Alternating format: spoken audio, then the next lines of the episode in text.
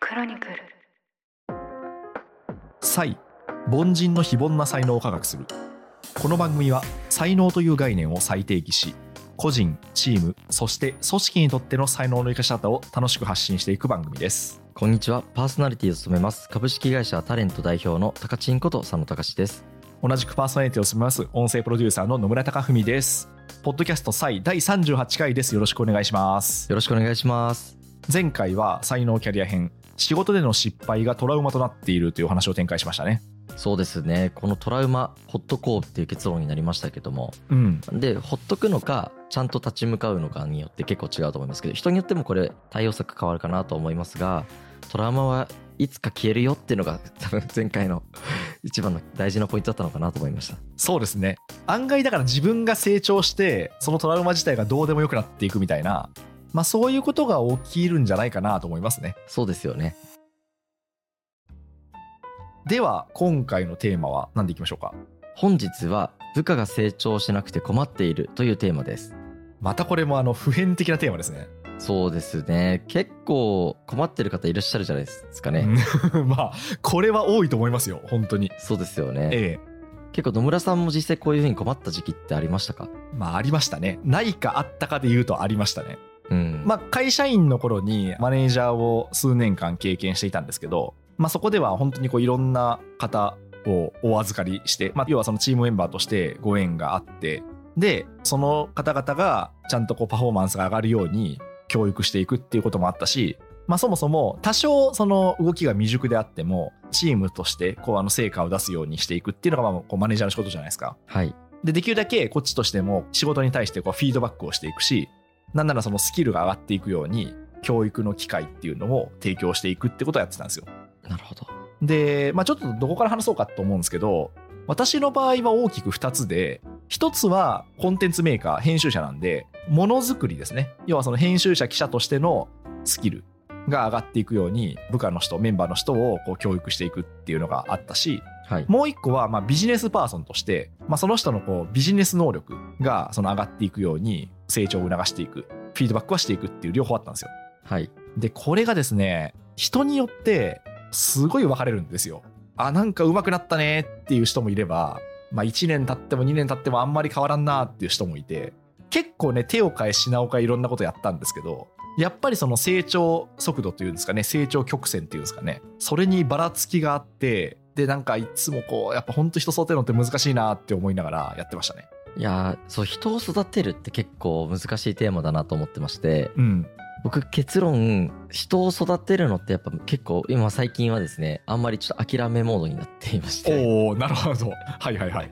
成長するのではなく、成長する環境だけ用意するっていう、ああなるほどはいはいはい現時点では結論になってきててちょっとこれが正解か分かんないしずーっと試してるんですけど、はい成長させてもらったなっていう先輩はいるんですけどよしあしやったなとは思ってまして自律的に自分が主体的にやった方がモチベーションが高いケースも結構あったなと思っててうんうんうんなので例えばゲームとかもそうじゃないですかクリアしやすいように設計されてたりするじゃないですかはいはいはい最初にチュートリアルが存在してて RPG ゲームだったらレベル1から必ずちょっとずつクリアしていくみたいなのがあってうんうんうん、でなんか教えられたっていうよりかは自ら勝手に楽しんでやらせてもらえたなっていう感じでいつもねか上手くなってるみたいな感じなのかなと思っていてうん、なので基本的なことはねちょっと教えた方がいいかもしれないですけどスキルがベースが整い始めたらあとはいかに自律的に失敗して気づいて成長していくみたいなところが重要かなって思っていてうんそのために結構頻繁にワンオンワンとかする上で聞くのが何が人生で一番こう楽しいのみたいな普段の生活の中で何が一番楽しいのってよく聞くようにしてて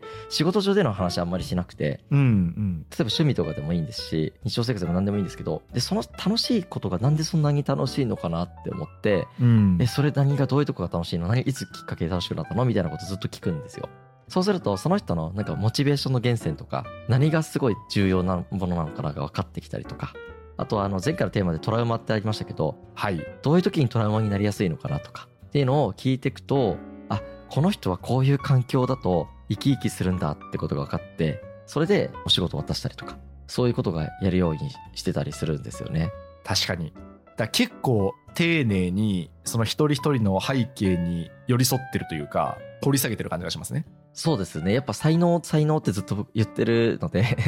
まあまあまあそう ですねそうですねその人の欲求達成条件と才能めっちゃ見ちゃうんですけど、うんうんうんこの3つが分かれば、基本的には一番モチベートしやすい環境っていうのは作り出せるんじゃないかなと思ってて、うんそれでもうまくいかないこと多いんで、これやってもうまくいかなくてってことは、なんかもっと荒く見るともっとうまくいかないんだろうなと思ってます。よくあるのがあれですよね。ある程度コントロールしちゃいがちでうまくいかない人が多いんじゃないかなと思ってて。うん僕はこうやってきたのになんで君はできないんだって自分のやり方を押し付けちゃうやつ。うんうんうんうちの会社はこういうやり方で教えてるからって言って結構押し付けちゃうやつ。そうですねこれはマニュアルが決まってる会社さんだったら絶対やった方がいいんだと思うんですけどあんまり決まってない会社さんだとうわー押し付けられてるって多分特に Z 世代の人たちは思っててうん押し付けられた瞬間にスイッチオフでもうこの上司嫌いってなってると思うんですよそうですねあでもねそれはねあって結構その成長を促すって、まあ、よくそのなんかティーチングとコーチングみたいな言い方をしますけど知識および手順を教えるっていうこととその動き方とか考え方を教えるのって結構似て非なるものっていうか全然違うものなんですよね。全然違いますよねね手順を教えるっていうのがやっぱ一番その簡単というか間違いようがなくてまあそうっすよねだってその仕事をこういう順番でやっていけば少なくともそのこういうアウトプットが出ますっていう話じゃないですかはいまあそれはもちろんその効率よくできるできないはあるでしょうし向き不向きもあるんでしょうけどまあ基本そんなずれないんですよねただそれって自分の劣化コピーしか生み出さないというかうん一番多分うまくできるのが自分で、まあ、その人っていうのは、まあ、これは別にその人が劣ってるってわけじゃなくて他人なんで要はその100%の知識はそこで教えることはできないんでうんだからやっぱりそのどうしてもその手順だと劣化コピーになっちゃうんですよねだからそれじゃあんま意味がなくてそれよりもこういうことがしたいよねとかこういう風な像になれるといいよねみたいなところだけ示してでじゃあそれをに至るためにはどうしたらいいんだろうかっていうのをなんか一緒に考えていくみたいな方法が必要なんだろうなってのは思いますねまあ、コーチングとかそうですよね一緒に考えていくっていうのがうんね、やり方として結構主流なやり方だと思うんですけど僕4つのイングコーチングコンサルティングカウンセリングティーチングこの4つのイングをめちゃくちゃ意識してて人とコミュニケーション取ってる時に。はいはいはいで何をどう意識してるかっていうとあここはコーチングでいこうってまず絶対僕大体コーチングから行くんですねええどういうことが好きなのとかどういう目標を持ってるのとか聞くんですけどはいで途中からあこの人結構今メンタル的にきつい状況だなと思った瞬間に共感しか入らないカウンセリングに入るんですねうんはいはいはい要は何も評価しないしレビューもしないですうんううんって聞くっていう状態ですねで途中でこの人コーチングしてたら結構知識が足りないなって思った時にあこういうことが前提としてあるんですけどなんかこの辺りってご存知ですかって言って前提知識を揃えちゃってでその上でじゃあ課題解決こうしましょうかねっていうコンサルティングをするっていうああ面白いですねあそれ分かりやすいですねだからコーチングから最初始めてちょっとなんかもうそもそもメンタル的に沈んでるなと思ったら共感モードですねカウンセリングモードになってはいで知識が足りないなと思ったらティーチングですよね、はいその知識を提供するっていう風にしてで最後にじゃあ、えっと、こういう風に課題解決していきましょうっていうそのコンサルティングに移るってことですねあそうですそうですもうこれもうクライアントワークでは絶対これしかやらないっていうぐらいこのフレームで僕はずっとやってるんですけどうんうんコーチングから入らせてもらうと相手の方が知識が高かった時とかにミスらないんですよ絶対ティーチングしないからはいはいはい確かに確かにでコンサルもしたら失礼に当たる可能性があるんでそうですねうんで相手の頭の中だけで解決できる人たちもやっぱりいらっしゃるはいはいで逆にコンサルしたらカウンセリングが必要だった人に対してやっちゃったらもうアウトなんですよねそうですね、はいうんなのでコーチングっていうなんか一番フラットななんかところの入り口っていうのはすごい僕は使いやすくて使っててこういうふうに部下と接するっていうことができると分けて使えるんじゃないかなって思いますけどねそうですねはいいやーそうなんだよねだからそのワンオンワンって最近すごいやった方がいいですよ推奨されてるじゃないですかはいでもなんかよくそのワンオンワンであのいろんな人のやりたいことをベースでばっかり聞くんだけどチームとしてのあんまりこう成果が上がってる感じがしないっていうようなことも一方で聞くんですよはいはいワンオンワンといったらこの会社っていう、まあ、本も出てるような会社があるんですけど意外にそこの会社のマネジメント陣中間管理職陣がワンオンワンで疲弊してるみたいな話も聞くんですよねえ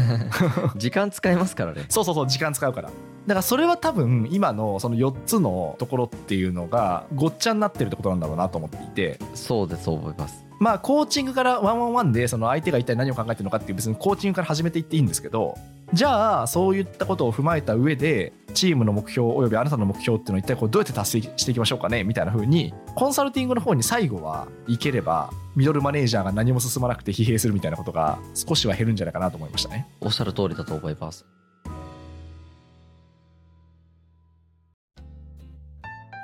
あとなんか僕はワンオンワンでうまくいかないよくあるパターンだなと思うのがうんうん、ワンオンワンが逆になければないでよく起きるパターンっていうのが私のこと見てくれてないっていうやつですねほう確かに。これはあんま語弊があるんでちょっと言うか悩むんですけどカウンセリングかコーチングベースじゃないと対話できない人たちなんですよ私のこと見てくれないっていう人たちってはいはいはい。要は私のことを見てくれてないっていう人って対話が足りないんでワンオンワンが全くないと不安になっちゃうんですねなるほど。なのでそういう人たちにはワンオンワンでカウンセリングとコーチングモードでした方が良いと思っていてうん、で逆に自分がもっと成長したいって思ってる時にワンオンワンが多すぎるがゆえにいやまたかちょ別に面倒俺勝手に成長できるしなって思ってる人はワンオンワンが多すぎるがゆえにそうですね。疲弊するんですようんうんでこういう人によって調整した方がよくて定例で入れるとか僕絶対やめた方がいいと思ってうてん。はいはいはい。定例で入れると定例の時に何もない時にうんなんか会話がないなみたいなで進捗管理になっちゃったりとかするじゃないですかうん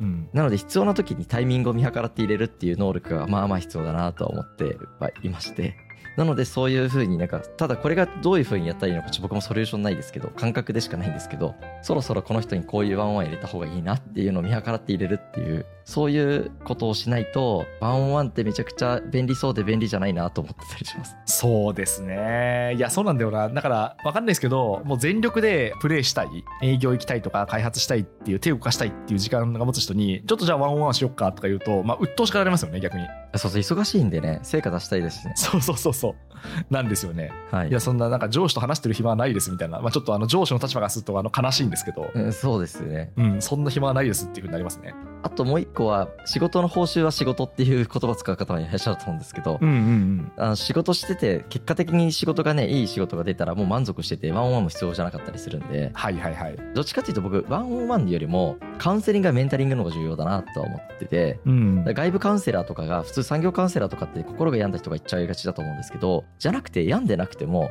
ちょっと不安な時にカウンセリングを定期的に入れられるっていう方が重要だなと思っててうん。強制的に月1でカウンセリング入れさせられるぐらいの方がまだいいと思いますワンオンワンやるよりかははいはいはいはい。健康的な人にもちゃんとカウンセリングをするっていう方がまだいいと思っててそっちの方が効果出るんじゃないかなって思いますけどねそうですね。うん確かになあとなんか思ったのは部下の成長っていう観点で言うと自分の意図するスピードでは成長しないなっていうのは思いましたね。あまあそれは本当にそうですよね はい、ほ本当ちょっとでこれ多分その部下に限らずその人間、まあ、自分自身もそうだし子供とかもそうだと思うんですけど割とその気づいたら成長してるっていうものの方が要素としては大きくてはい半年後とか1年後までにこれができるようになろうっていうのは案外やっぱ計算狂うんですよね。うんなんだけど気づいたらなんか思ったよりもすごいできるねっていう風になっているからなんでしょうねアプローチは続けるんだけどコントロールはしないみたいな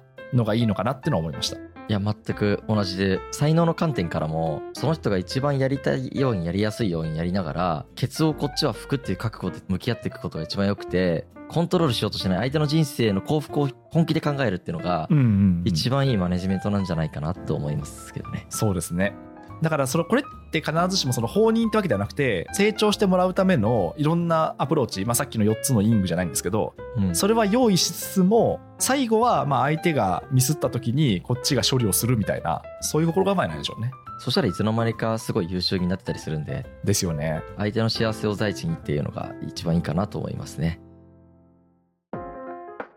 ということで今回は部下が成長しなくて困ってるというテーマでお話をしていきましたでは続きは次回いきたいと思います才凡人の非凡な才能を科学するここまでお聞きいただきましてありがとうございましたもし気に入っていただけましたらぜひフォローやチャンネル登録をしていただけますと嬉しいですそしてこの番組ではリスナーの皆さんからのお便りをお待ちしています概要欄に投稿フォームを記載しましたので感想や質問などお気軽にお寄せください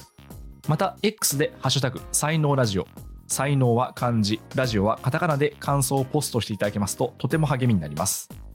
この番組は毎週金曜日朝6時に配信されます